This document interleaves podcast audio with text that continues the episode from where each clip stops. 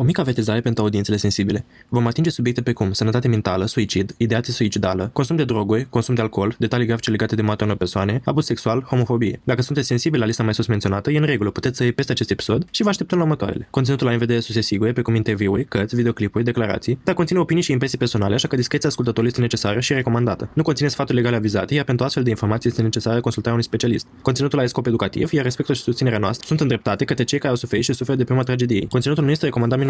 Luați-vă pisica, cana cu ceai sau cafea și hai să deslușim misterul.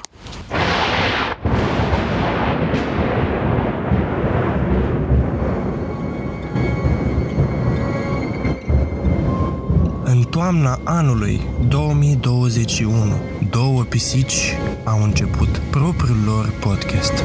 Apoi au spus, pur să se facă lumină în acest caz. Iar apoi am apărut noi, Cristina și Alex, pentru a transmite mai departe voința pisicească. Să ne facem așadar comozi și hai să vedem ce ne-au dus pisicile în această săptămână. Astăzi vom vorbi despre solistul trupei Nirvana, Kurt Cobain. Vorbim despre copilăria, pasiunile și muzica acestuia. Ne vom uita mai atent la finalul vieții lui și vom vedea de ce moartea sa este încă intens dezbătută. Hai să începem! Bună! Salutare din nou! Cristina, care este locul tău preferat în care mergi în vacanță? Am o idee foarte diferită față de majoritatea lumii când vine vorba de vacanță. Adică nu pot să spun că îmi place și aștept vara ca să merg în vacanță, pentru că prefer o vacanță petrecută primăvara sau toamna, explorând un oraș sau orice. Adică știu că unora le place marea și abia așteaptă vara să meargă la mare, să stea la soare. Unora le place la munte și mă regăsesc și eu în categoria asta, că chiar îmi place și mie să merg la munte. Chiar mergem în fiecare sfârșit de vară, facem un traseu montan. În mare, dacă ar fi să plănuiesc vacanța mea perfectă, categoric ar fi într-un oraș foarte interesant și să le explorez de dimineață până seara și să mă plimb toată ziua și să merg prin muzee și să învăț despre istorie, despre cultura locală, despre oameni și cam asta ar fi vacanța mea ideală. Tu? Măi, eu și cu soarele nu suntem deloc prieteni. Trebuie să recunosc. Niciodată nu mi-a plăcut să stau la plajă. Dar ideea de a sta într-un bungalow din ala la marginea plajei, plin de copaci, așa umbros, și din când în când să fug repede pe soare și să mă bag în apă puțin să fac baie. Îmi surede ideea asta, dar, nu știu, în general privesc orice oportunitate de a pleca în vacanță cu bucurie. Adică aș merge oricând și la munte să fac trasee și îmi place foarte mult. După cum ziceam, îmi place să stau și la mare, la undeva cald, dar să stau la umbră. Ador de asemenea și să vizitez orașe noi, să le explorez așa, străduță cu străduță. Nu știu, tind să fiu foarte împotriva mării și vacanțelor petrecute la plajă. E o chestie care îți doar eu în asta, sunt conștientă că e un oarecare contra curentului, dar îmi asum ce să fac. Adică sunt genul de persoană care ar refuza o vacanță gratuită la mare. Asta pot să spun. Dar în momentul de față sunt atât de dorită de o vacanță încât aș lua maxim 2-3 zile la mare. Maxim. Maxim. Atât aș rezista în tot mediul ăla. În rest, prefer să stau acasă cu pisicile. Doar dacă nu există prin prejur un lac cu lebede. Atunci Cristina își va face singur scop în asta acolo de a hrăni lebedele. Da. Cam asta ar fi rezumatul. Dar nu cred că ne-am adunat astăzi să vorbim încă despre vacanță, ci despre faimosul, nemai întâlnitul, specialul Kurt Cobain. Pentru cei care nu știu, solistul trupei Nirvana, de care sigur ați auzit. Și astăzi vom discuta viața lui și, din păcate, trecerea lui în neființă, acum mult timp, dar încă este de actualitate, pentru că nu de mult, la 20 de ani de la moartea sa, s-a deschis din nou dosarul care investigează moartea sa, ca să nu mă pronunț încă în legătură cu cauza moții sale. Oficial, este suicid, dar există foarte multe teorii și foarte mulți adepți al teoriei acestea crimei, în ceea ce îl privește pe Kurt. Pentru început vom vorbi puțin despre copilăria sa. El s-a născut în Aberdeen, Washington, unde avea să și își petreacă marea parte a copilăriei. El s-a născut pe 20 februarie 1967 și a fost fiul chelneriței Wendy Elizabeth și al mecanicului auto Donald Leland Cobain. Părinții săi s-au căsătorit la 31 iulie 1965 în Idaho, iar interesant, el a avut ancestori olandezi, englezi, francezi, germani, irlandezi și scoțieni. Strămoșii săi irlandezi au emigrat din Carrickmore, County Tyrone, Irlanda, în 1875. Cercetătorii care i-au studiat strămoșii au descoperit că cei din Irlanda erau cizmari, supranumiți inițial Cobains, care veneau dintr-un oraș din Carrickmore. S-au stabilit mai întâi apoi în Canada, unde au locuit în Cornwall, Ontario, înainte de a se muta la Washington. Cobain a crezut în mod eronat că strămoșii săi irlandezi provin din comitatul Cork. Mai apoi, în 1970, s-a născut soarea lui mai mică, Kimberly, pe 24 aprilie. Familia lui Cobain a avut mereu un background muzical. Unchiul său, din partea mamei, Chuck Fredenberg, a cântat într-o trupă numită Beachcombers. Mătușa sa, May Early, a cântat la chitară și a cântat în trupe din comitatul Grace Harbor. Și un alt unghi al său, Delbert, a avut o carieră ca tenor irlandez, făcând o apariție în filmul din 1930, King of Jazz. Cat a fost descris ca un copil fericit și foarte, foarte incitat de tot ce vedea în jur, dar era și plin de sensibilitate și grijă față de cei din jur. Talentul său ca artist a fost evident încă de la o vârstă fragedă, deoarece își desena personajele preferate din filme și desene animate, cum ar fi Donald Duck, de exemplu, în dormitorul său. Era încurajat în demersul ăsta și de bunica sa, Iris Cobain, care era de asemenea un artist profesionist. El a dezvoltat un interes pentru muzică de la o vârstă fragedă. Potrivit mătușii sale, Marie, a început să cânte la vârsta de 2 ani. La vârsta de 4 ani a început să cânte la pian și să cânte, scriind o melodie despre o excursie într-un parc. A ascultat mulți artiști precum Ramones, Electric Light Orchestra și de la o vârstă fragedă a cântat cântece inclusiv Motorcycle Song al lui Arlo Guthrie, Hey Jude de la The Beatles, Terry Jacks, Seasons in the Sun și piesa tematică a emisiunii de televiziune Monkeys. Cat și-a petrecut copilăria, după cum ziceam, într-un cartier care parcă a inspirat în acea perioadă foarte mulți artiști. Familia sa a fost vecină cu membrii viitoarei trupe The Melvins, cu care Kurt avea mai târziu să lege o prietenie destul de strânsă. Erau vecini și cu membrii viitoarei trupei Metal Church. Potrivit unui vecin de-al său, Kurt obișnuia să meargă prin cartier și să bată cu bețele de toboșari, de stâlpi și de garduri. Era de pasionat de muzică în general. Toate lucrurile bune se termină într-un final.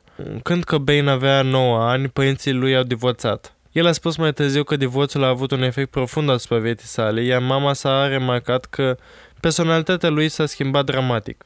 Cobain a devenit sfidător și retras. Într-un interviu din 1993, el a spus că se simțea rușinat de părinții săi în copilărie și și-a dorit cu disperare să aibă o familie tipică. Citez, îmi doream această siguranță, așa că mi-am supărat părinții timp de câțiva ani din cauza asta. Închei citatul. Părinții lui Cobain și-au găsit noi parteneri după divorț. Deși tatăl său promisese că nu se va recăsători, s-a căsătorit cu Jenny Westerby spre disperarea lui Kurt. Cobain, tatăl său, Westerby și cei doi copii ai ei, Mindy și James, s-au mutat într-o nouă gospodărie. La început lui Cobain i-a plăcut de Westerby, deoarece ea îi acorda atenția maternă de care avea nevoie Kurt, dar în ianuarie 1979 Westerby a născut un băiat, Chad Cobain. Această nouă familie despre care Cobain a insistat că nu era a lui, una reală, era în contrast puternic cu atenția pe care Cobain era obișnuit să o primească când era un singur băiat și și-a răcit relațiile cu mama lui vitegă. Mama lui Cobain s-a cuplat cu un bărbat care era abuziv. Cobain a asistat la violența domestică aplicată asupra ei, cu un incident care a dus la internarea ei cu un braț rupt. Wendy Cobain a refuzat să depună acuzații, rămânând angajată în relații. În această perioadă, Cobain se comporta foarte urât cu adulți în general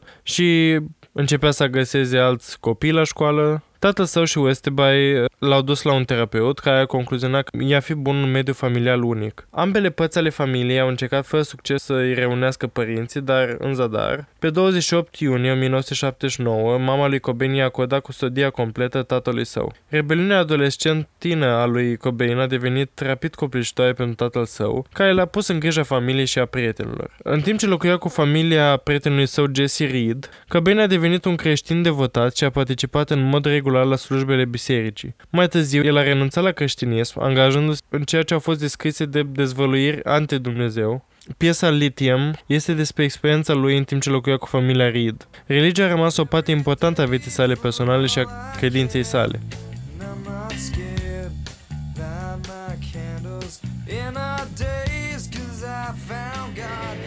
Deși era clar neinteresat de sportul în general, Cobain a fost înscris într-o echipă de lupte de la liceu la insistențele tatălui său. Era un luptător priceput, dar disprețuia această experiență. Din cauza ridicolului pe care l-a îndurat de la colegii săi de echipă și de la antrenor, a început să își întristeze și mai tare tatăl. Mai târziu, acesta l-a înrolat într-o echipă de baseball la unei ligi, unde Cobain a fi ratat intenționat pentru a evita să joace. Mai târziu, Cobain s-a împrietenit cu un student homosexual la școală și a fost hărțuit de colegi, care a ajuns la concluzia că este el însuși homosexual. Într-un interviu, el a spus că îi plăcea să fie asociat cu o identitate gay, pentru că nu-i plăceau oamenii, iar când au crezut că este gay, l-au lăsat în pace. El a spus, citez, am început să fiu foarte mândru de faptul că sunt gay, chiar dacă nu eram. Închei citatul. Prietenul său a încercat să-l sărute, iar Cobain s-a dat înapoi, explicându-i prietenului său că nu este homosexual și a rămas mai târziu prieten cu el. Potrivit lui Cobain, obișnuia să vopsească pe pereți și pe camionete God is gay în zona Aberdeen. A fost și arestat la un moment dat din cauza asta. Mai târziu avea să devină, cu sprijinul muzicii sale, un susținător înfocat al mișcării LGBTQ, care pe atunci abia punea la luptă în sensul ăsta. Cobain în perioada asta nu și-a uitat prima sa pasiune, și anume desenatul. Desena adesea în timpul orelor, desena obiecte, mai ales cele asociate cu anatomia umană. Când i s-a dat o temă de caricatură pentru un curs de artă, Cobain l-a desenat pe Michael Jackson, dar profesorul i-a spus că imaginea nu este potrivită pentru a fi postată pe holul școlii. Apoi a desenat o imagine a președintelui de atunci, Ronald Reagan, care a fost văzută ca nemăgulitoare. Prin cursurile de artă și electronică, Cobain l-a întâlnit pe Roger Buzz Osborne, cântărețul și chitaristul The Melvins, care i-a devenit prieten și l-a introdus în muzica punk rock și hardcore. După cum atestă mai mulți colegi de clasă și membri ai familiei lui Cobain, primul concert la care a participat a fost Sammy Hagar și Quarter Flash, susținut la Seattle Center Coliseum în 1983. Cobain totuși a susținut că primul spectacol live la care a participat a fost al celor de la The Melvin, când au susținut un concert gratuit în afara supermarketului Thriftway, unde lucra Osborne. Cobain a scris în jurnalele sale despre această experiență, precum și în interviuri a vorbit despre acest lucru, evidențiind impactul pe care l-a avut asupra lui. Ca adolescent care locuia în Montesano, Washington, Cobain și-a găsit în cele din urmă scăparea în scena punk, mergând la spectacole punk rock în Seattle. În al doilea an de liceu, Cobain a început să locuiască cu mama sa în Aberdeen. Cu 2 săptămâni înainte de absolvire, a renunțat la Aberdeen High School, că și-a dat seama că nu avea suficiente credite pentru a absolvi. Mama lui i-a dat de ales, să-și găsească un loc de muncă sau să plece. După o săptămână, Cobain și-a găsit hainele și alte bunuri împachetate în cutii. Simțindu-se alungat, Cobain a rămas cu prietenii, furișându-se ocazional înapoi în subsolul mamei sale. Cobain a susținut de asemenea că în perioadele în care era fără adăpost, a trăit sub un pod pe stereoul Wishkah, o experiență care a inspirat cântecul Something in the Way. Viitorul său coleg de trupă, Chris Novoselic, a spus mai târziu, a stat acolo, dar nu puteai să trăiești pe malurile acelea pline de noroi, cu mareele urcând și coborând. La sfârșitul anului 1986, Cobain s-a mutat într-un apartament, plătindu-și chirie, lucrând la Polynesian Resort, o stațiune tematică de pe coasta Pacificului, la Ocean Shores, Washington. În această perioadă, el a călătorit frecvent la Olympia, Washington, pentru a merge la concerte rock. În timpul vizitelor sale acolo, Cobain a format o relație cu Tracy Marander. Relația lor a fost strânsă, dar tensionată de probleme financiare și de absența lui Cobain în turnee. Marander a susținut cuplul lucrând la uzinii Boeing din Auburn, furând adesea mâncare. mare. Cobain și-a petrecut cea mai mare parte a timpului dormind până seara târziu, uitându-se la televizor și concentrându-se pe proiecte de artă. Insistența lui Miranda de a obține un loc de muncă a provocat certuri care l-a influențat pe Cobain să scrie piesa About a Girl, care a apărut albumul trupei Nirvana Bleach. Miranda este creditată pentru că a făcut fotografia de copertă pentru album. Nu și-a dat seama că Cobain a scris About a Girl despre ea decât la ani de la moartea lui.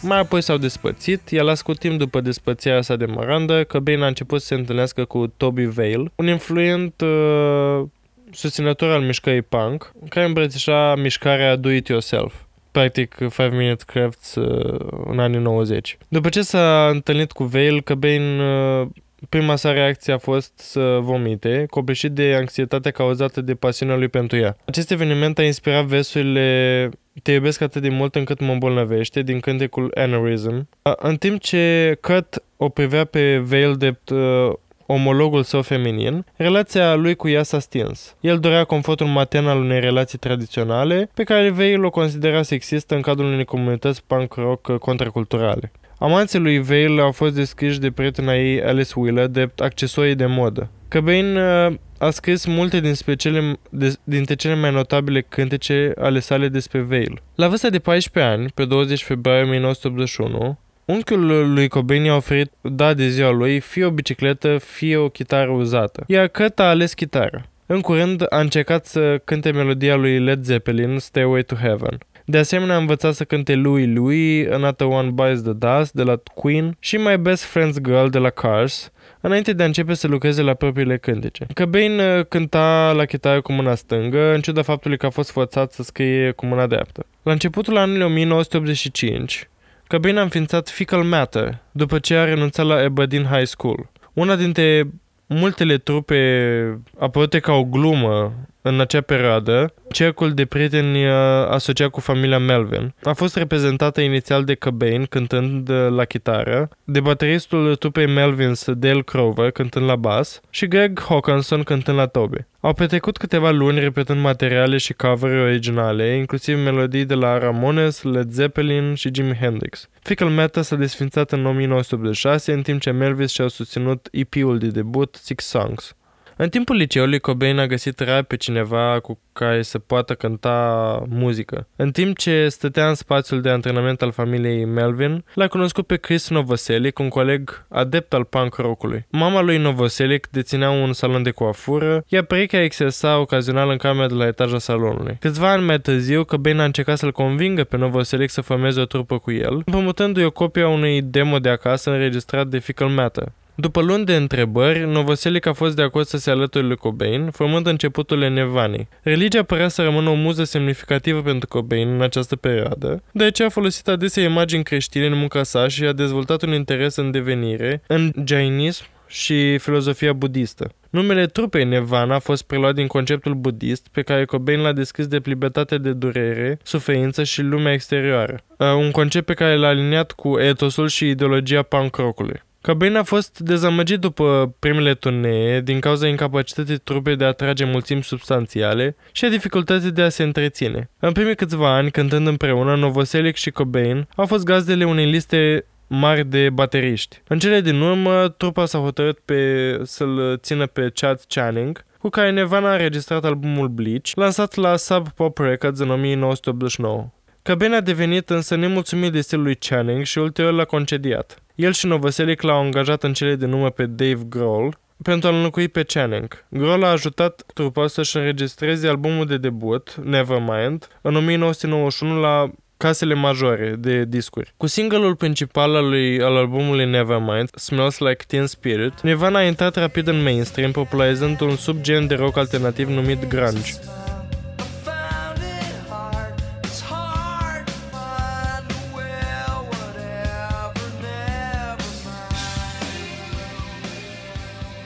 De la debutul lor, trupa a vândut peste 28 de milioane de albume numai în Statele Unite și peste 75 de milioane în întreaga lume. Succesul albumului Nevermind a oferit pentru numeroase trupe din Seattle, precum Alice in Chains, Pearl Jam și Soundgarden, acces la un public mai larg. Ca urmare, rockul alternativ a devenit un gen dominant la radio și televiziune muzicală din Statele Unite în prima jumătate a anilor 90. Nirvana a fost considerată banda emblematică a generației X, iar Cobain s-a trezit uns fără tragere de inimă de către mass media drept purtătorul de cuvânt al generației. L-a supărat acest lucru, a declarat el, deoarece credea că mesajul său artistic a fost interpretat greșit de public. Kurt s-a străduit mereu să împace succesul masiv al Nirvanei cu rădăcinile și viziunea sa underground. De asemenea, s-a simțit persecutat de mass media, comparându-se cu Frances Farmer, după care a și numit un cântec. El a început să nutrească resentimente împotriva oamenilor care pretindeau a fi fanei trupei, dar care au refuzat să recunoască sau au interpretat greșit părerile sociale și politice ale trupei. Un oponent vocal al sexismului, rasismului și homofobiei, el a fost public mândru că Nirvana a cântat la un concert pentru drepturile gay, susținând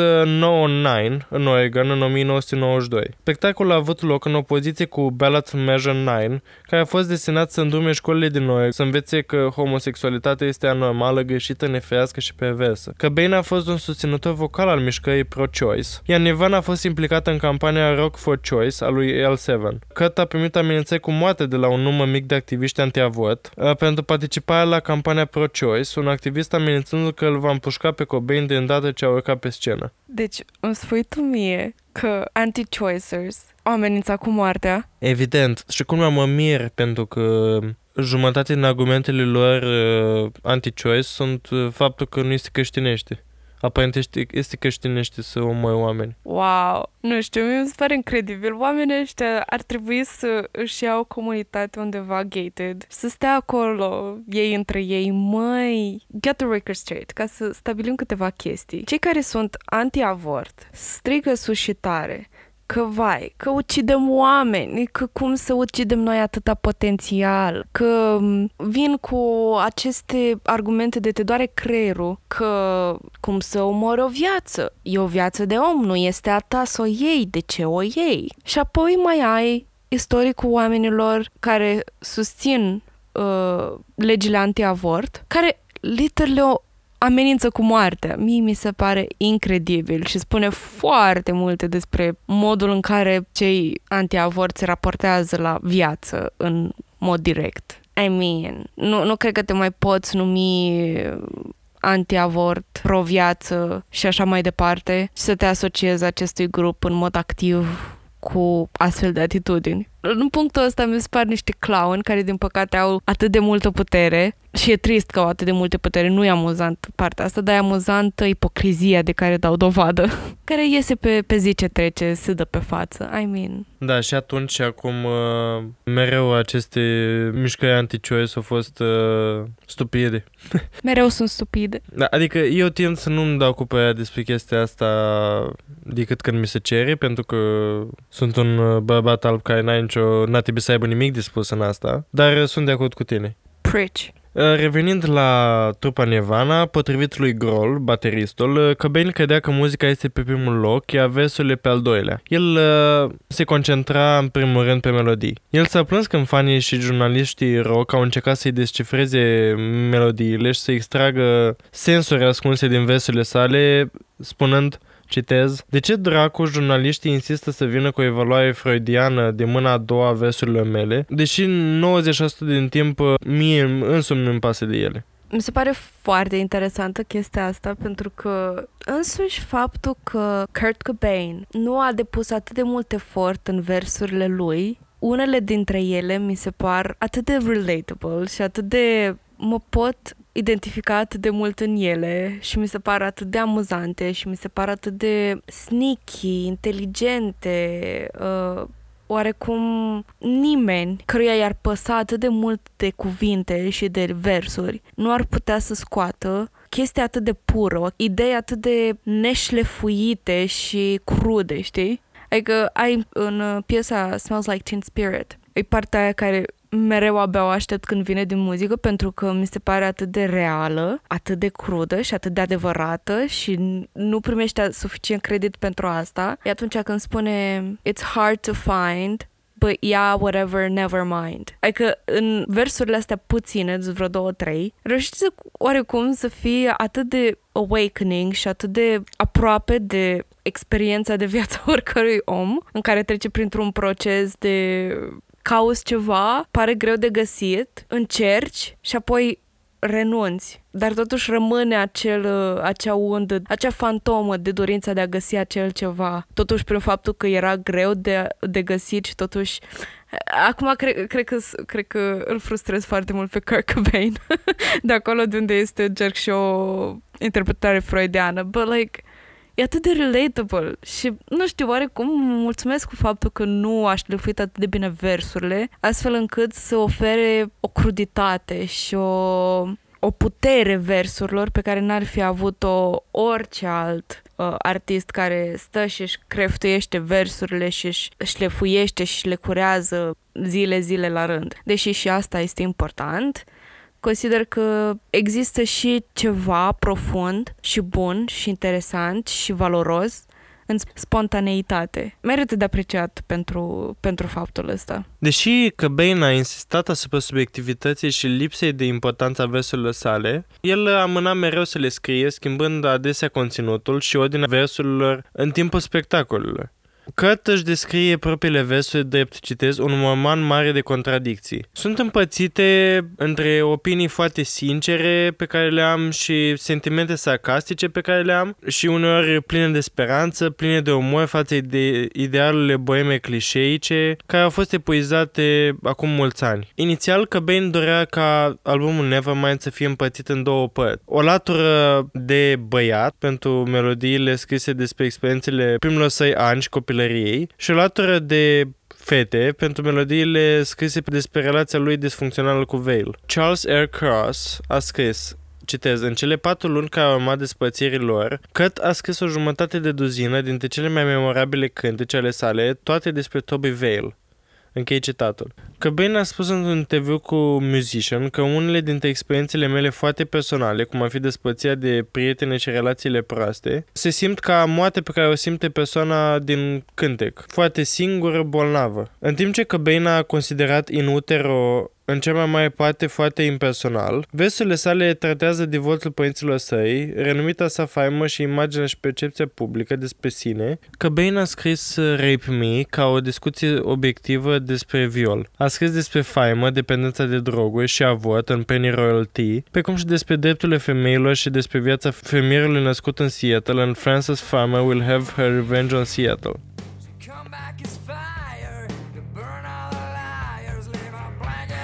Cobain a fost suficient de afectat încât să scrie Polly din albumul Nevermind după ce a citit un ziar despre un incident din 1987 când o fată de 14 ani a fost răpită după ce a participat la un spectacol punk rock, apoi violată și torturată cu o flacără. Ea a scăpat după ce a câștigat încrederea repitorului ei, Gerald Friend, flirtând cu el. După ce a văzut Nirvana cântând, Bob Dylan a citat Polly drept cea mai bună dintre melodiile Nirvanei și a spus despre Cobain că, citez, copilul are inimă.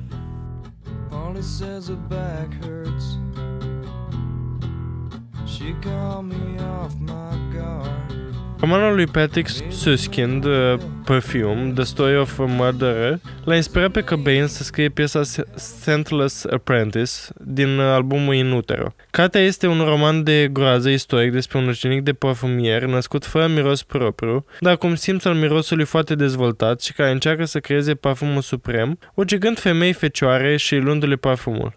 În perioada următoare, Cobain s-a cufundat în proiecte artistice de-a lungul... vieții, la fel de mult ca și în compoziția pieselor sale. Sentimentele operei sale de arte au urmat aceleași subiecte din versurile sale, adesea exprimate printr-un simț al umorului întunecat și macabru.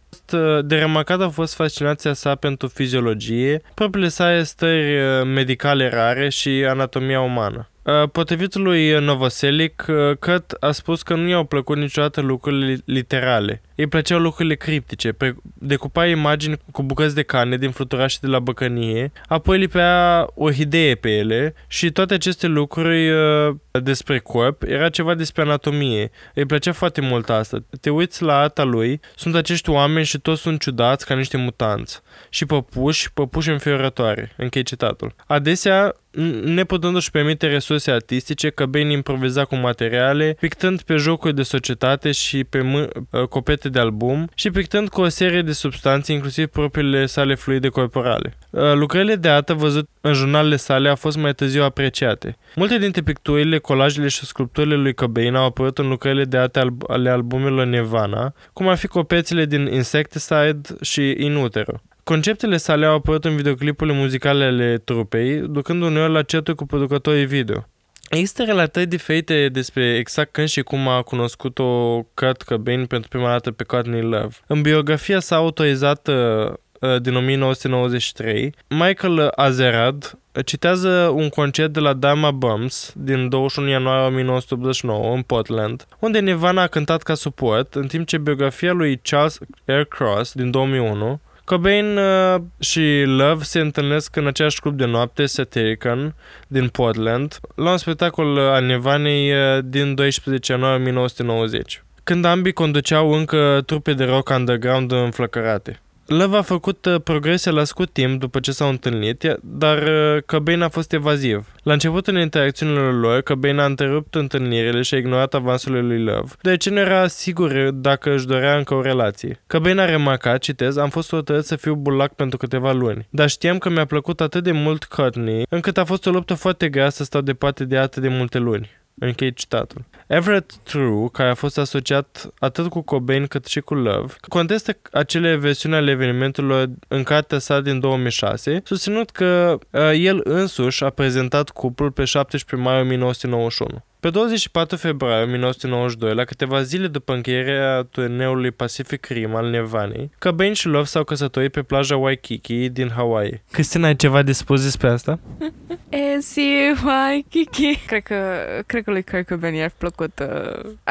Ar fi vibuit, ar fi fost pe val cu un cover de la LC Waikiki. Da, ar fi făcut chiar și el reclamă. Mă impresionează totuși predilecția lui Kurt Cobain în ceea ce privește arta și nu am știut majoritatea chestiilor ăstora pe care le făcea el. Sunt impresionată și abia aștept să terminăm episodul să văd ce a mai făcut el, pentru că pare că are în spate un concept interesant și mă gândesc că cu susținere și cu suport, mai mult sau mai puțin teoretic și cu mai multă explorare a simțului sau artistic, cred că ar fi ajuns într-un loc, în foarte multe puncte destul de interesante și nu pot să nu mă gândesc că aș fi vrut să văd mai multe de la el și abia aștept să văd ce a făcut până acum. Love a purtat la nuntă o rochie din satin și dantelă, deținută cândva de Frances Farmer, iar Cobain a purtat o poșetă guatemaleză și pijamale vez, pentru că îi fusese,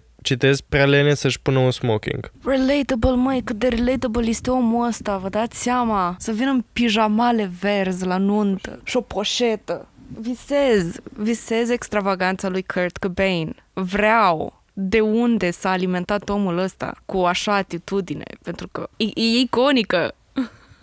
La ceremonie au participat 8 persoane, inclusiv Grohl. Love a spus că a fost avertizată de către basistul Sonic Youth, Kim Gordon. Căsătoria cu Cobain i-a distruge viața. Love a răspuns, citez, orice, îl iubesc și vreau să fiu cu el. Nu este vina lui, el nu încearcă să facă asta. Închei citatul. Fiica cuplului, Frances Bean Cobain, s-a născut pe 18 august 1992. O sonogramă a fost inclusă în opera de artă pentru single-ul Nirvanei Lithium. Într-un articol de la Vanity Fair din 1992, Love a recunoscut că a consumat droguri cu Cobain în primele săptămâni ale sarcinii. La acea vreme a susținut că Vanity Fair a citat-o greșit. Mai târziu, Love a recunoscut că a folosit heroină înainte de a ști că este însărcinată. Cuplul a fost întrebat de presă dacă Frances era dependentă de droguri la naștere. Departamentul de servicii pentru protecția copilului al Los Angeles a vizitat familia Cobain la câteva zile după ce Love a născut și mai târziu i-a dus în instanță declarând că consumul de droguri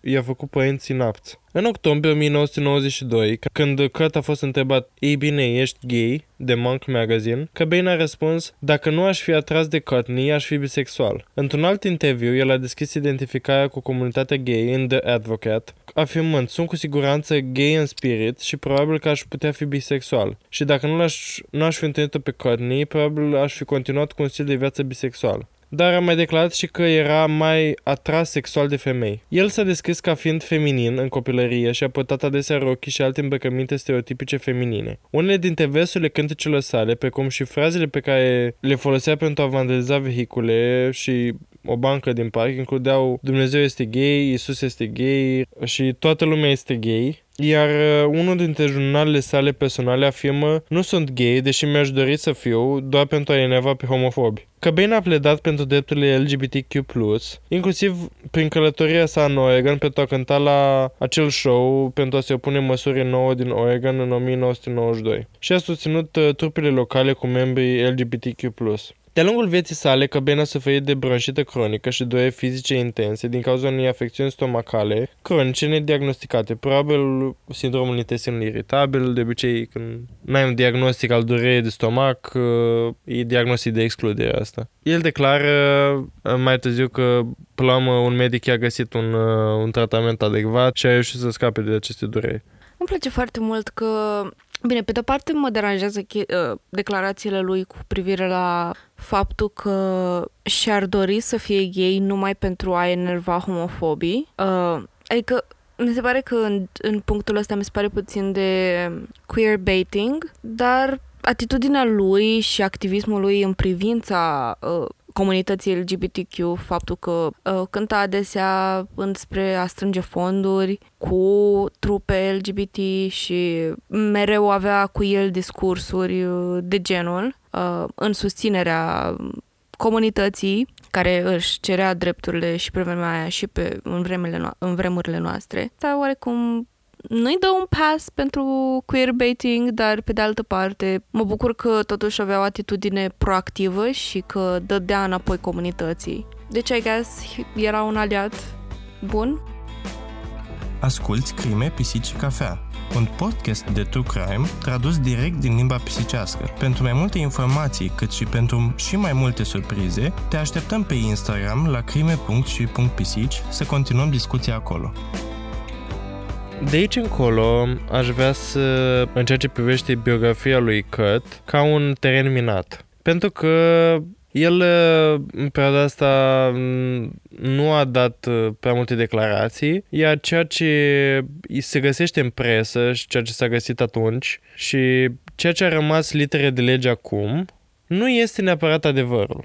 Sunt declarații ale unor jurnaliști independenți, chiar și case de jurnalism. Sunt declarații ale lui Courtney Love, ale altor persoane care au avut mai mult sau mai puțin legătură cu viața lui și niciodată cuvintele citate de ale lui. Și vom vedea de ce vă spun să priviți așa lucrurile. Conform The Telegraph, Cobain a avut depresie. Nu au fost cuvintele lui, nu a avut niciodată rețete pentru depresie, nu a avut niciodată diagnostic de la medic cu depresie, sindrom maniacal sau comportament suicidal. Dar Telegraph a spus asta. Verișoara lui a atras atenția asupra istoricului familiei de sinucidere, boli mentale și alcoolism, menționând că doi dintre unchii ei s-au sinucis cu arme. Am căutat și este un documentar foarte interesant pe care îl recomand. Iar acolo, cunoscuții și restul familiei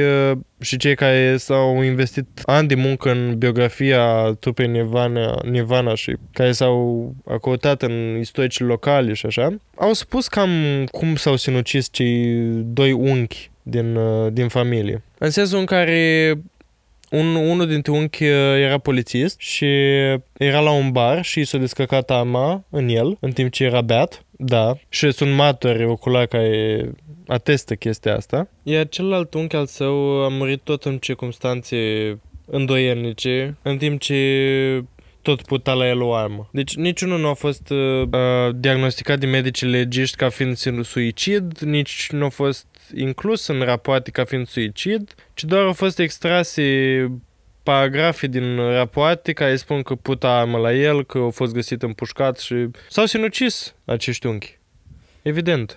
Bine, aici cred că încearcă să ducă mai departe narativa acum că depresia și anxietatea e ereditară și se transmite la generație la generații. Deci, unele studii spun că există o genă a depresiei, dar se manifestă înainte de 20 de ani în copilărie. De obicei se observă și se diagnostichează asta, iar dacă ai cumva depresie de peste 20 de ani, e posibil ca stresul și anxietatea și evenimentele din viață să-ți creeze această depresie. Și oarecum mi se pare că majoritatea încearcă să glorifice depresia și să o facă să fie această condiție pentru săracul creator care încearcă să-și analizeze și să-și exteriorizeze sentimentele prin artă și muzică și până la urmă a avut un sfârșit tragic pentru că sistemul a eșuat. Parte este realitate, pentru că sistemul ne eșuează pe toți și nu este perfect pentru toată lumea. Ar putea fi mai bun, dar e o altă discuție. Și parte este doar o glorificare, o proză de ficțiune care să vândă mai multe ziare, mai multe articole, să primească clicuri și să vândă în principal. Și e bine oarecum să vedem asta cu puțin sare și de asta căutăm și mai departe. Adică majoritatea jurnaliștilor care nu au un cod de etică sau nu urmăresc un cod de etică foarte strict tind să cherry pick, să ia cireșele dintr-o parte din alta, să guste și să le pună acolo într-o salată care să arate foarte bine și apoi să ne vândă nou publicului și uite, da, ăia doi unchi s-au sinucis, sunt sigură că și Kurt Cobain s-a sinucis la rândul lui, pentru că, suicidul se transmite în familie. Prostii, nu cred că așa funcționează. Cert este că a consumat foarte multe droguri. Prima sa experiență cu drogurile a fost cu cannabisul în 1980, la vârsta de 13 ani. El a folosit mai apoi regulat acest drog la vârsta adultă. Cobain a avut de asemenea o perioadă în care a consumat cantități notabile de LSD, după cum a observat pe atunci Miranda. Și era predispus la alcoolism și abuz de solvenți, adică aracet, prenadez. Novoselic a spus că îi place chiar să amestece droguri, acid și, în general, orice fel de drog. Cobain a luat prima dată heroină în 1986, administrată lui, de un dealer din Tacoma, Washington, care anterior îi furnizase oxicodoană și aspirină. Cobain a folosit sporadic heroină timp de câțiva ani. Până la sfârșitul anului 1990, consumul lui devenise dependență. Cobain a susținut că era hotărât să-și facă un obicei ca o modalitate de a-și automedica starea stomacului. Citez, a început cu 3 zile la rând în care am consumat heroină și nu am avut durere de stomac. A fost o ușurare, a spus el. Cu toate acestea, prietenul său de multă vreme, Buzz Osborne, contestă acest lucru, spunând că durerea de stomac a fost mai probabil cauzată de consumul său de heroină. Citez, a putut să o folosească ca scuză pentru a rămâne intoxicat. Desigur că a și vomitat în perioada asta. Asta fac oamenii care iau heroină, ei vomită. Se numește vărsături cu zâmbetul pe buze. Consumul de heroină de către Cobain a început să afecteze tuneul Nevermind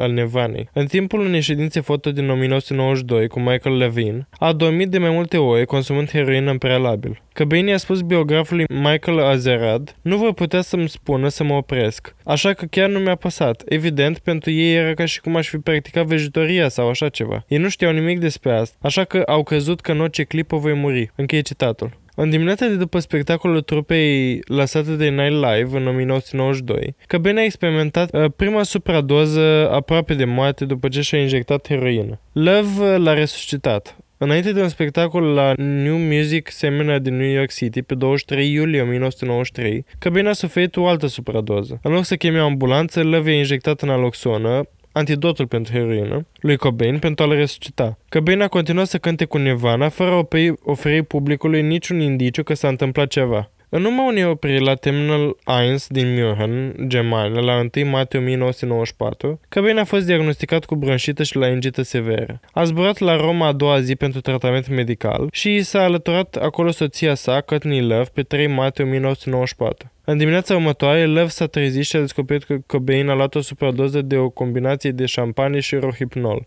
care este o benzodiazepină. Cobain a fost dus de urgență la spital și a rămas inconștient pentru tot restul zilei. După 5 zile, Cobain a fost eliberat și s-a întors la Seattle. Mai târziu, Love a spus că incidentul a fost prima tentativă de sinucidere a lui Cobain. Atenție, Love a spus.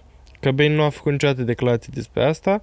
Întâmplarea face ca medicul care l-a primit în sala de urgențe pe Cobain să spună că sub nicio formă nu înghisise 60 de pastile, cum spusese, și sub nicio formă nu avea tendințe suicidale Kurt. Ei bine, era un medic urgentist, se putea înșela. Trecem mai departe. Pe 18 martie 1994, Love a sunat la poliția din Seattle, informându-i că Kurt voia să se sinucidă și s-a închis într-o cameră cu o armă.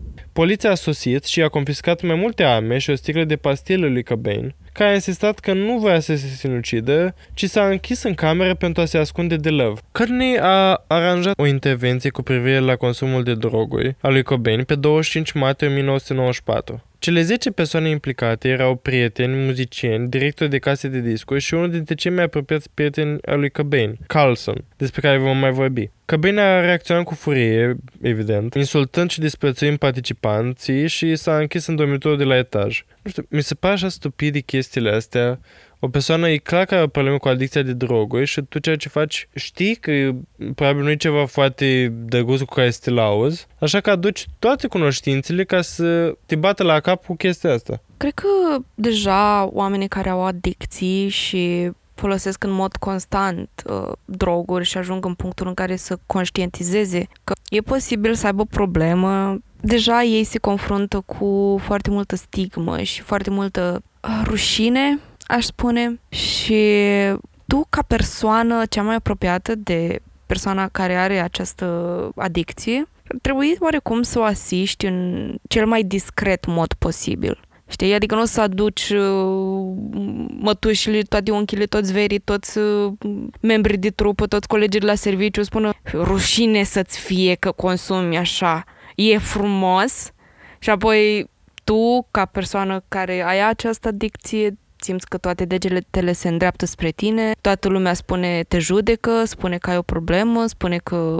și așa mai departe. Și mi se pare că a greșit atât de mult când a făcut asta, pentru că, ok, tu, Courtney Love, îți dai seama că soțul tău are o problemă cu adicția și vrei să-l ajuți, vrei să îl ajuți. Hai să facem asta astfel încât ca publicul să nu fie atât de afectat într-o glorificare a consumului de droguri, astfel încât ca el să se simtă ajutat și că are parte de professional help, de ajutor de la un profesionist care cunoaște și știe cum să abordeze situația și eventual să iei toate măsurile necesare ca să devină soțul tău mai bine. Nu să îl bagi în și mai tare rușine, să fie și mai jenat de persoana lui, să-l faci să fugă, să se ascundă de toată lumea și să aibă atitudine pe care nu vrei să o aibă, știi? Adică, nu știu, cred că în primul rând te consulți cu persoana aia care ar fi cea mai bună variantă și eventual să iei cea mai bună, să faci ce e mai bine pentru persoana aia. Și, nu știu, mi se frânge inima că dintre toate lucrurile pe care le puteai face, ai ales să faci cel mai greșit lucru. Și nici nu aș blama-o foarte tare pe Courtney Love, dar cred că ar putut fi avut o abordare mai benefică și mai prielnică pentru Kurt. Cu toate acestea, până la sfârșitul zilei, Cobain a fost de acord să se supună unui program de detoxifiere. Cobain a ajuns la centrul de recuperare Exodus din Los Angeles pe 30 martie 1994. Membrii personalului nu cunoșteau istoria lui Cobain de depresie și tentative de suicid, pentru că nu existau acte care să ateste așa ceva. Și culmea, nici Courtney nu s-a spetit să le spună așa ceva. Niciodată nu a spus medicilor chestia asta. Tot timpul spunea numai la interviuri și la din astea de presă, mai ales după moartea sa. Când a fost vizitat de prieteni, aceștia nu au văzut niciun indiciu că Kurt se afla într-o stare de spirit negativă. Și-a petrecut ziua vorbind cu consilierii despre abuzul de droguri și problemele personale, jucându-se fericit cu fiica sa Frances. Aceste interacțiuni au fost ultima dată când Cobain și-a văzut fiica. În noaptea următoare, el a ieșit afară să își fumeze o țigară și s-a cățărat peste un gard înalt de 1,8 metri pentru a părăsi acea locație. Ceea ce spusese că va face într-o glumă mai devreme în timpul zilei și ar fi spus că ar fi o ispravă stupidă de încercat. A luat un taxi la aeroportul din Los Angeles și a zburat înapoi la Seattle. În zbor s-a așezat lângă Duff McKagan de la Guns N' Roses. În ciuda animozității lui Cobain față de Guns N' Roses, Cobain părea fericit să-l vadă pe McKagan. El a spus mai târziu că știa din toate instinctele lui că ceva nu e în regulă. Majoritatea prietenilor și familiei lui Cobain nu știau unde se află. Pe 2 și 3 aprilie, Cobain a fost văzut în numeroase locații din jurul Seattle. Pe 3 aprilie, Love l-a angajat pe anchetatorul privat, Tom Grant, pentru a-l găsi pe Cobain. Acesta nu a fost văzut a doua zi, iar pe 7 aprilie, pe fondul zvonurilor de strămarea trupei Nirvana, trupa s-a retras din festivalul Lollapalooza din 1994. Pe 8 aprilie, cadavrul lui Cobain a fost descoperit în casa sa din Lake Washington Boulevard, mai precis într-un acaret al casei sale, o căsuță mai mică de vacanță la marginea proprietății, de către electricianul Gary Smith, care sosise pentru a instala un sistem de securitate. În afară de o cantitate mică de sânge care ieșea din urechea lui Cobain, electricianul nu a raportat niciun semn vizibil de traumă și a crezut inițial că Cobain dormea până când a văzut pușca îndreptată spre bărbia lui. A fost găsit un bilet de suicid adresat prietenului imaginat din copilăria lui Cobain, Boda, care spunea că Cobain nu mai simțea entuziasmul de a asculta și de a crea muzică împreună cu scrisul pieselor de prea mulți ani de acum. În corpul său au fost găsite și o concentrație mare de heroină și urme de diazepam. Cadavrul lui Cobain era acolo de zile întregi. Raportul medicului legist a estimat că a murit la 5 aprilie 1994 la vârsta de 27 de ani. O întrebare. Courtney, dragă, dacă dragul tău soț dispare, unde-l cauți? Nu te duci acasă sau pui pe cineva să-l caute acasă înainte să angajezi un investigator privat? Întreb și eu pentru un prieten. Nu știu, zic. Vom vedea că există mult mai multe neclarități în ceea ce o privește pe ea. Și pe Dylan Carlson, despre care am mai vorbit. Acum aș vrea, în schimb, să facem cunoștință cu Tom Grant, detectivul privat angajat de Love pe 3 aprilie. Care sper din tot sufletul că a întrebat-o înainte să fie angajat. Sigur nu e acasă? Tom tot timpul i-a dus la cunoștință lui Kearney că s-ar putea întoarce împotriva ei investigația lui, că el din prima a mirosit ceva dubios în povestea ei, plină de contradicții și de născoceli, după părerea lui și a multora. După cum am mai zis, a fost angajat pe 3 aprilie, supposedly ca să îl găsească pe Kurt, fără a alerta poliția și presa. Love era în rehab la domiciliu, pentru că și ea era consumatoare de heroină. Dar Tom a spus că acest rehab la domiciliu era o glumă, toată lumea de acolo consuma droguri.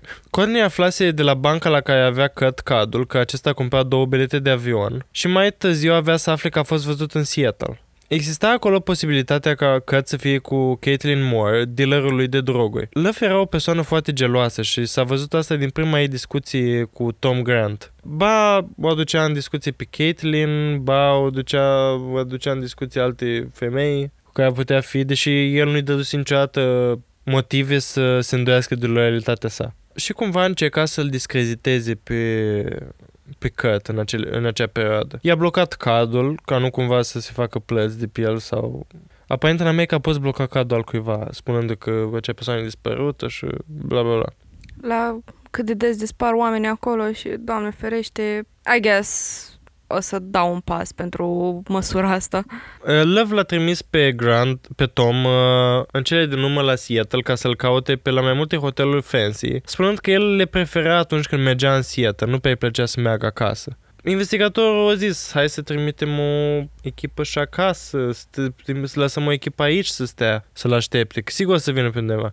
Ea a insistat că lui îi place să meargă la hotelul fancy. Ea a zis că nu vine și ea alături de detectiv să-l caute în Seattle, ea fiind în Los Angeles, pentru că are treburi importante în LA, plus că nu cred că voia să atragă atenția asupra ei și a lui Kurt. Cel puțin astea au fost motivațiile ei. Pentru că dacă soțul tău dispare, nu vrei să te duci acasă să-l cauți. A zis că cel mult ar fi putut să meargă să se accidenteze sau să ia o supradoză ca să-i atragă atenția lui Kurt cu acest accident. După aceea a spus că mai degrabă nu cu droguri, pentru că este ca ei reputația. A zis că o să spună că se simte rău și o să meargă la urgențe. Și acum Courtney Love are o reputație mult mai bună, într-adevăr.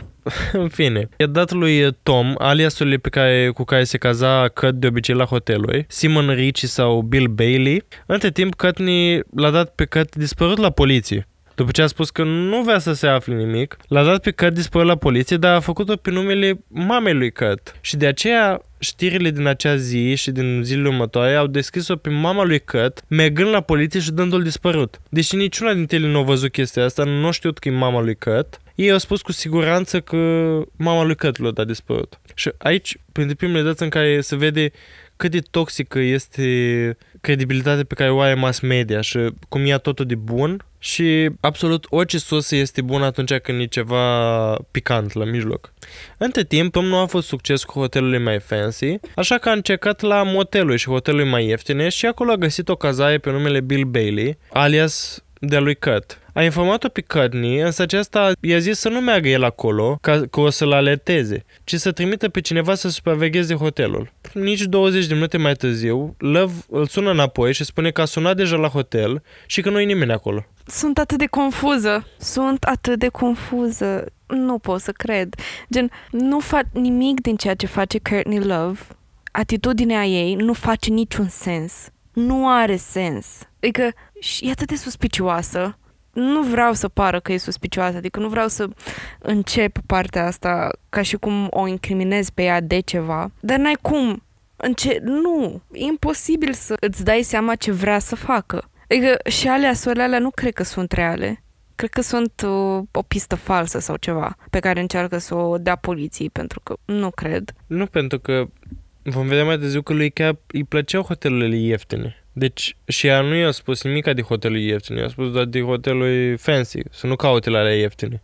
Oricum e foarte dubios. I-a spus lui Tom că e posibil să fie cu babysitterul Kelly DeWitt, un tip care avea grijă de Frances.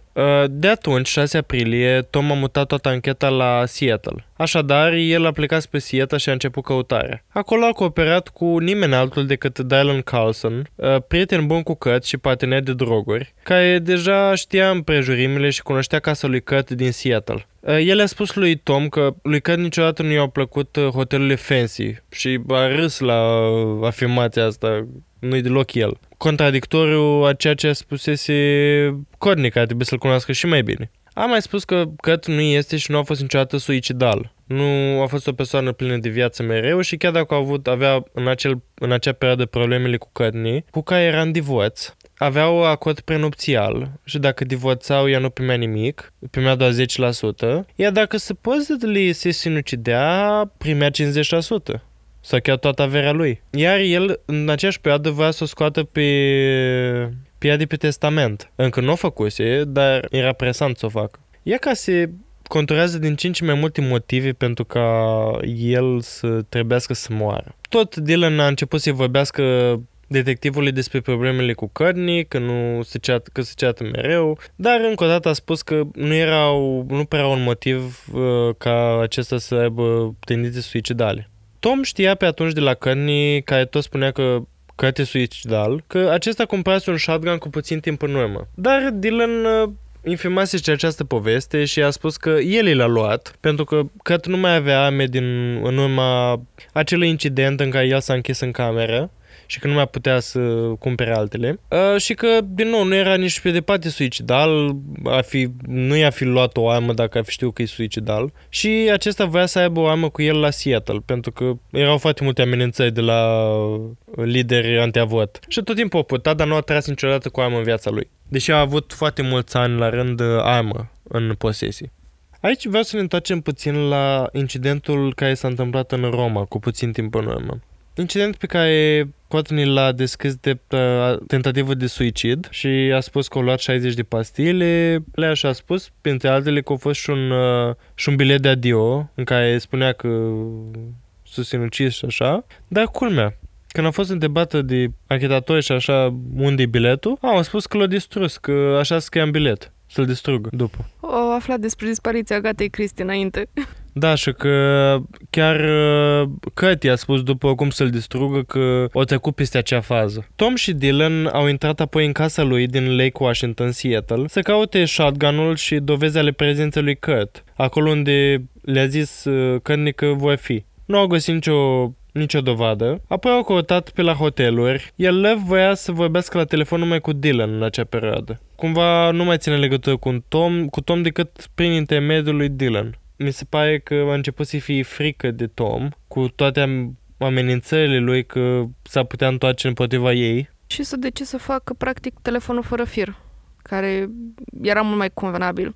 Și incredibil, pentru că ceea ce spune Courtney nu mai poate fi luat ca din gura lui Courtney, ci Courtney poate să spună că e interpretat de acest fir care face legătura dintre Courtney și Tom și detectiv. Și e incredibil de suspicioasă. Adică mă gândesc la simplu fapt că cum de nu te-ai gândit că dacă plătești un detectiv să nu te aștepți să te incrimineze în cazul în care ești vinovat pentru asta. Și acum nu spun că Courtney ar fi vinovată sau nu, ci spun că normal că tu o să fii una dintre primele persoane anchetate și incriminate până vor da de o pistă mai relevantă sau mai clară. Apoi ea și-a adus aminte de un alt loc în care ar fi putut fi pușca.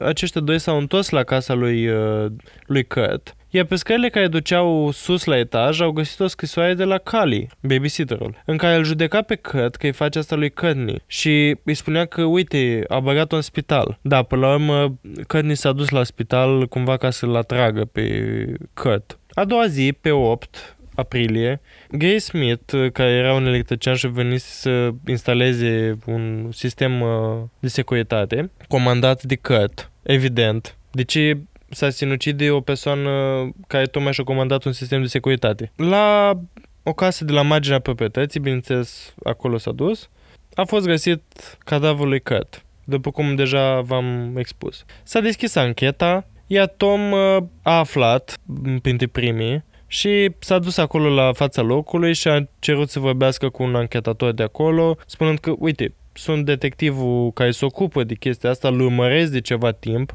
știu foarte multe lucruri. Nimeni nu a vrut să vorbească cu el.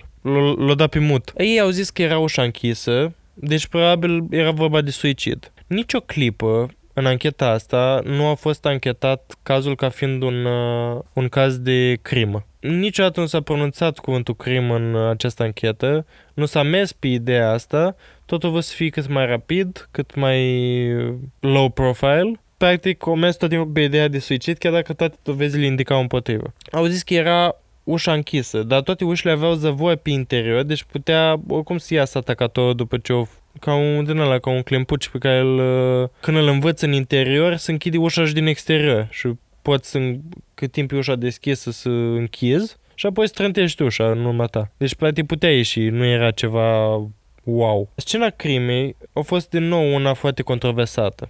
Carnetul de șofer a fost găsit de primul polițist care a intrat la locul crimei în portofelul victimei și a fost apoi lăsat pe portofel. După, în raportul de anchetă, a spus că acest carnet de șofer era lăsat în adins deasupra pe portofel ca să fie văzut să-și dea seama rapid cine este. Adică cumva că s-o sinucești să îi ajute, știi? Apoi, altă contradicție a fost cu un scaun din încăpere. Când a intrat primul polițist, a spus că nu bloca nimic ușa. După aceea, în rapoarte a apărut un scaun care aparent bloca ușa din traie, cumva ca să nu-i lase pe polițiști să intre.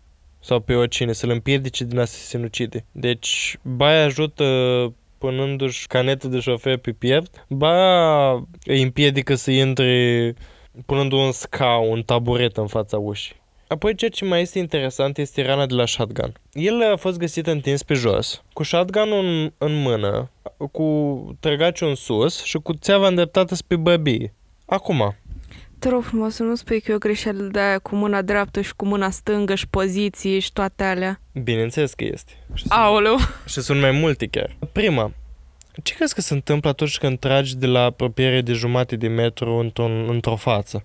În mod evident explodează și ajunge peste tot. Așa, rana nu era nici pe departe una care să fie făcută de la asemenea distanță, cum era pușca ținută. Și chiar dacă ar fi fost, cel puțin nu arăta. Dar rapoartele au spus totuși a fost un împușcător de shotgun și nu mă pricep foarte mult în balistică, dar am auzit că dacă tragi, de exemplu, dacă ții arma lipită de bărbie, cumva n-apucă să se disperseze gloanțele și faci un singur tunel, toată seria de alici, de gloanțe. În fine, au fost foarte puțin sânge și nu te aștepta de la un gloanț de aproape de shotgun. Altă problemă a fost cartușul de la glonțul pe care l-a tras Kurt, supposedly. Evacuarea cartușului se face în partea dreaptă a armei, numai că cartușul a fost găsit în partea stângă a corpului, ca și cum ar fi tras cineva în el. Din partea opusă. Nu s-ar fi tras el, că practic inversez arma. Și practic nu s-a gândit cel care o pus, bine, am extrapolez, cel care o fi tras, nu s-a gândit să muti cartușul în partea cealaltă, că practic o rotit arma 180 de grade. Au venit teorii că s-a izbit cartușul din mână în timp ce a fost evacuat și apoi sărit în partea cealaltă. Sunt șanse de 1 la 1.000.000 se întâmplă chestia asta. Și nu a sărit cartușul din mână ca și cum ar fi mâna fi de oțel. Într-adevăr, pare foarte incomod cu un shotgun în loc să-ți iei un pistol și să te întinzi, era un shotgun cu țeavă lungă. Să stai cu degetul mare, să apeși trăgaciul, să te chinui acolo. Păi că nu pare un mod de operare a unui drogat suicidal. Un drogat suicidal pur și simplu vrea să ia droguri până moare. Ceea ce s-a mai întâmplat și în trecut cu el, nu pentru ca să moare, ci pur și simplu a luat o supradoze. Putea foarte ușor să ia foarte multe pastile și să nu mai aibă nicio treabă cu viața. Nu trebuia să-i cumpere Dylan o armă, ca apoi el să ducă singur și să împuște. Nimeni nu face asta. Locul faptului să mai găsiți și o notă de adio, de data asta a fost luată, nu o găsit-o numai Courtney, în care, după cum zicea, dar multe erau adresate prietenului imaginar. 90% din nota de adio nu era o notă de adio. Practic era pur și simplu o scrisoare în care el își povestea ca o filă de jurnal, din ce a trecut în ultimul timp. Nu exista neapărat ceva depresiv, note depresive în scrisoare. Era foarte... La ce te aștepta un om normal de calibrul lui să vorbească în o scrisoare? Era foarte recunoscător pentru Frances, era supărat de ideea de divorț cu Courtney. Mai erau și astea ultimele 4 rânduri, că am spus 90% din scrisoare, despre care vom vorbi mai acuși puțin. Autopsia nu a fost făcută publică, deși trebuia. Plus că a fost găsită în sânge o doză foarte mare de heroină și diazepam. Cei care se drogează foarte mult și care au experiență cu chestia asta, spun că nu prea te sinucizi cu heroină. Nu prea te poți sinucide nici după ce ai luat heroină, pentru că de obicei nu mai ești în stare să, după ce ai luat o doză destul de mare, să te coordonezi, încât să întinzi mâna, să ții pușca la piept și să apeși pe trăgaci. Nu, ești o legumă. Plus că el avea în sânge de 70 de ori doza obișnuită și de 3 ori doza unui consumator experimentat. Cum putea el, cu asemenea doză în el, să se așeze frumos, așa tacticos, foarte controlat, să-și ia shotgun-ul, să-l întoarcă invers, să-și întindă mâna, să-și contorsioneze mâna pe trăgaci și să tragă, să-l încarce și să tragă? Totul pare aproape imposibil. Plus că dacă ar fi murit, ar fi murit mult mai devreme de la supradoză. N-ar fi apucat el să stea să... Pentru că injectabil, heroina își face foarte repede efectul. Dacă ar fi luat pastile, poate. Un medic toxicolog a făcut niște teste, numai că au făcut teste pe metadonă, nu pe heroină. Metadona, unul care are efect mai lent și doi, se ia pastilă pe gură. Deci, practic, efectul nu se face imediat.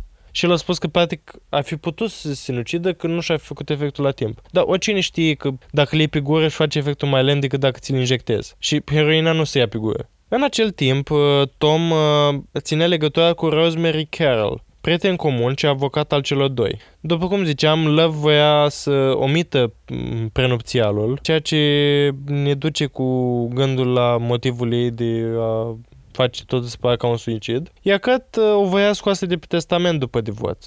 De asta poate nici nu își dădea foarte mult interesul să-l caute. O spus că ai treabă în Los Angeles, deși ea n-avea nicio treabă, pur și simplu era la clinica de dezintoxicare. Clinică, nu era la clinică, era la ea acasă și făcea dezintoxicare la domiciliu. Pe de altă parte și Carol a zis că nu era și nu a fost niciodată caz suicidal. Acum hai să vorbim puțin despre ultimele 4 rânduri din scrisoare. Aceste 4 rânduri erau clișeicul rămas bun. Îmi pare rău că vă fac asta și veți fi mai bine fără mine și bla bla bla. Ea mai apoi au găsit o foaie cu încercări de scriere a literelor, cu care au fost observate asemănări în acele 4 rânduri. Deci foaia asta a fost găsită asupra lui Courtney Și practic era un cercări de a mima scrisul lui Kurt. Ea a spus că voia să o trebuie să semneze în perioada aia documente de trupă și de așa, de ale lui, deși n-avea nicio legătură, putea semneze ca reprezentant legal ea, nu trebuia să o mimeze pe lui sau orice. Și s-au văzut discrepanțe între scris, dar discrepanțe care erau caracteristice discrepanțelor de pe acea foaie. Știi, deci se potriveau conform unor experți în analiza scrisului. Mai apoi, ultima încercare a lui Tom de a desluși misterul a fost să meargă să vorbească cu Dylan, care era la Love acasă, după. Pentru că Courtney Love era dealerul lui de heroină. Love a aranjat o întâlnire, știa că o să vină Tom, și când Tom a ajuns, Dylan era super stoned, era drogat din cap până în picioare. Ea știa că o să vină Tom. Putea să-i spună, măi, mai ai răbdare jumătate de oră, îți faci eroina după. Că nu era adea așa, să putea să-i facă o doză mică. Dar practic l-a teciuit pe fratele meu Dylan, ca să nu mai zic nimic, și nu a putut scoate nimic de la el. Și cam așa s-a terminat ancheta. El a fost declarat că s-a sinucis, nu a fost niciun interes al altor variante, pur și simplu, acum 20 de ani mai târziu au mai ieșit fost scoase la nivel alte poze de la scena crimei, cumva au fost niște filme, role de film, care nu au fost dezvoltate de poliție timp de 20 de ani. Și bineînțeles că la 20 de ani de la moartea lui s-au hotărât și să le scoată, să le dezvolteze. Nu au fost găsite pe multe lucruri, bineînțeles, dar acum s-au redeschis ancheta acum câțiva ani s-a redeschis ancheta. Dar de către cine a fost deschisă ancheta? De persoanele de la secția din Seattle, cele care l-au declarat suicid acum 20 de ani. Deci care ar fi interesul lor să spună că băi, am fost proști acum 20 de ani, nu a fost suicid? Mulți spun că ar trebui în mod normal să fie deschis cazul de către altă autoritate obiectivă, care nu a avut implicare în caz acum 20 de ani. Dar varianta oficială peste tot, și unde o să vedeți, este că, într-adevăr, Cobain s-a sinucis la vârsta de 27 de ani, datorită problemelor din familie, consumului de droguri și tralala. Și cam acestea au fost teoriile în cazul moții lui Kurt Cobain, solistul în trupei Nirvana. Sunt curios care teorie vi se pare și vouă mai plauzibilă în acest context și poate aveți și voi alte teorii. Bineînțeles că întotdeauna sunt acceptate mereu teorii care au legătură cu oculta mondială și reptilienii. Nici măcar nu pot să am o abordare din asta elvețiană, în care să zic că lui Courtney Love i-a părut rău, că l-a încurajat să se sinucidă și apoi a vrut să-i respecte ultima dorință de a-și pune...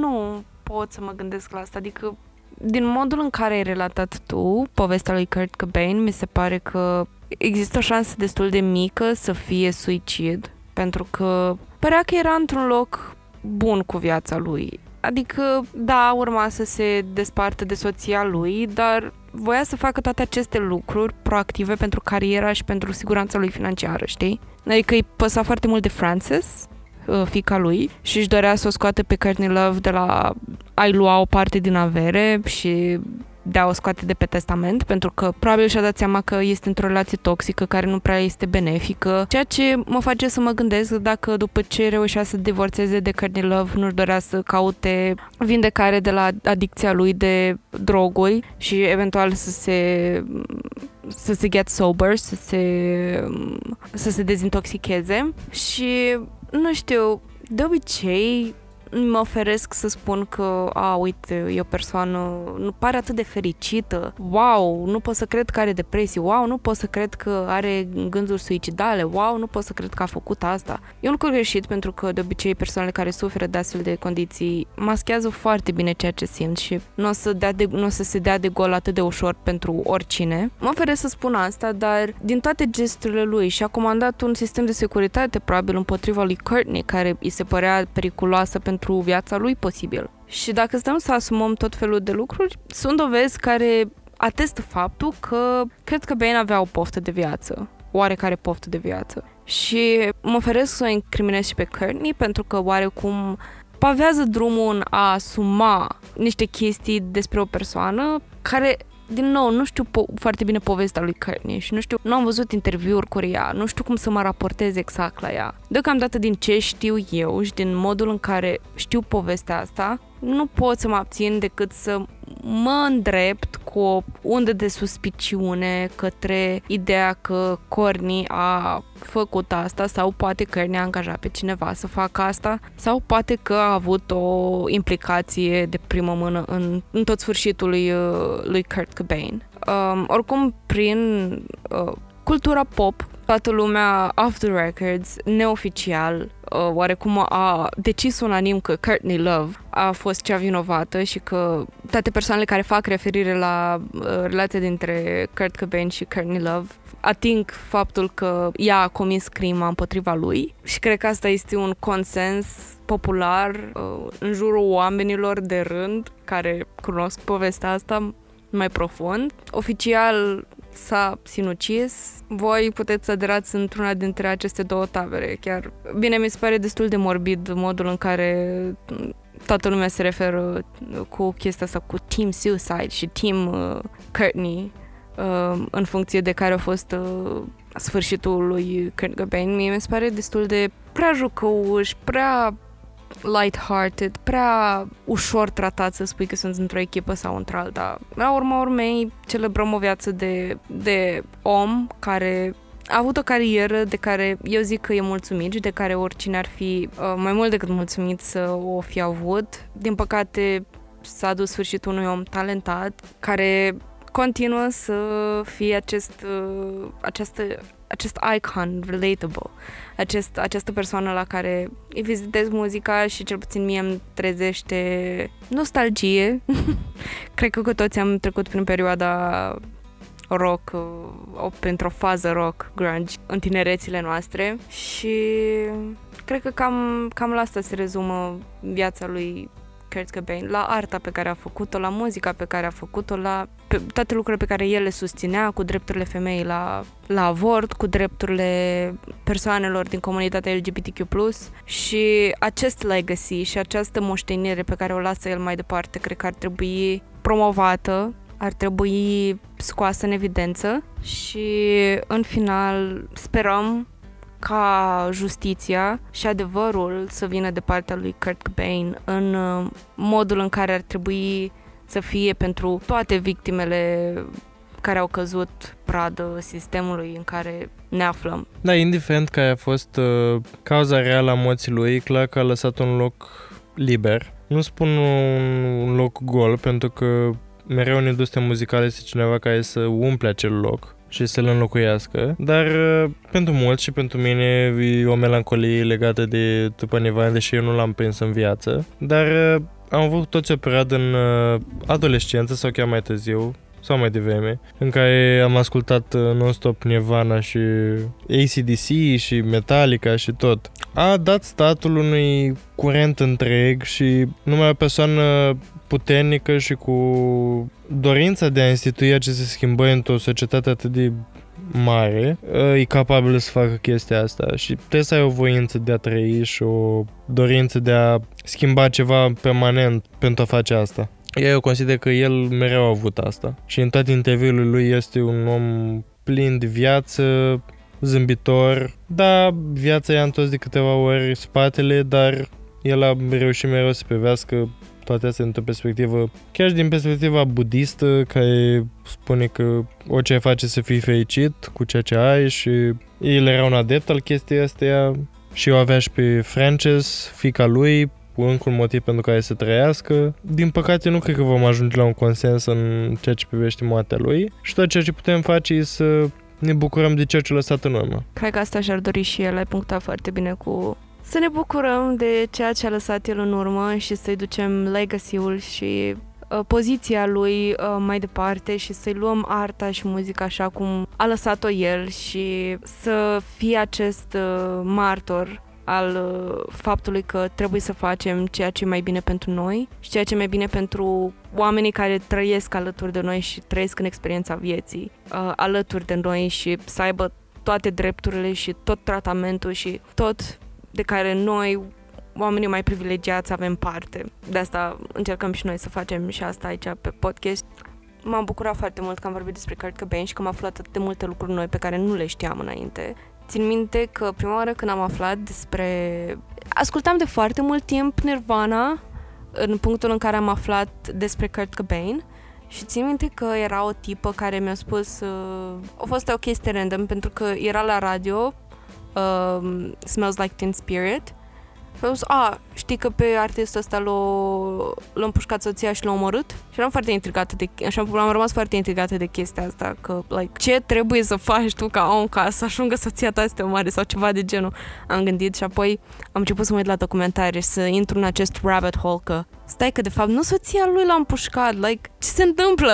Și am aflat despre povestea lui și abia așteptam să avem oportunitatea să vorbim despre asta aici, dar asta s-a întâmplat când aveam 13-14 ani, am aflat de chestiile astea. Foarte mică, categoric nu vârsta audienței pe care o avem noi aici, sper. Dar m-a fascinat foarte mult episodul ăsta, sper că și pe voi. Și vă așteptăm pe Instagram la crime.și.pisici să discutăm acolo teoriile, aceste două teorii și nu numai. Încă o dată vă încurajez, știți voi. Adorăm de fiecare dată când primim mesaje de la voi. Luna asta vorbim despre celebrități din lumea true crime. În primul episod din luna asta am vorbit despre legendarul John Lennon, despre care am vorbit și despre el și despre soția lui și despre întreaga situație care i-a ajuns să îi aducă sfârșitul vieții și despre Mircea Radu, așa că dacă vreți un episod în care îl menționăm pe Mircea Radu, mergeți la episodul cu John Lennon. Astăzi am vorbit despre Kurt Cobain, tot așa o viață de legendă, mai numai legende pe luna asta și vă așteptăm la episodul de săptămâna viitoare în care ne desprindem puțin de lumea muzicală, dar rămânem totuși în lumea artei, într-o noapte înstelată. Vă așteptăm pe Instagram să ne spuneți cine credeți că va fi subiectul de săptămâna viitoare și cam atât. Pa! Pa, pa! Acest podcast a fost înregistrat sub atenta îndrumare a gazelor noastre, Pric și Câlți. Nimic din toate astea nu ar fi fost posibil fără prezența lor.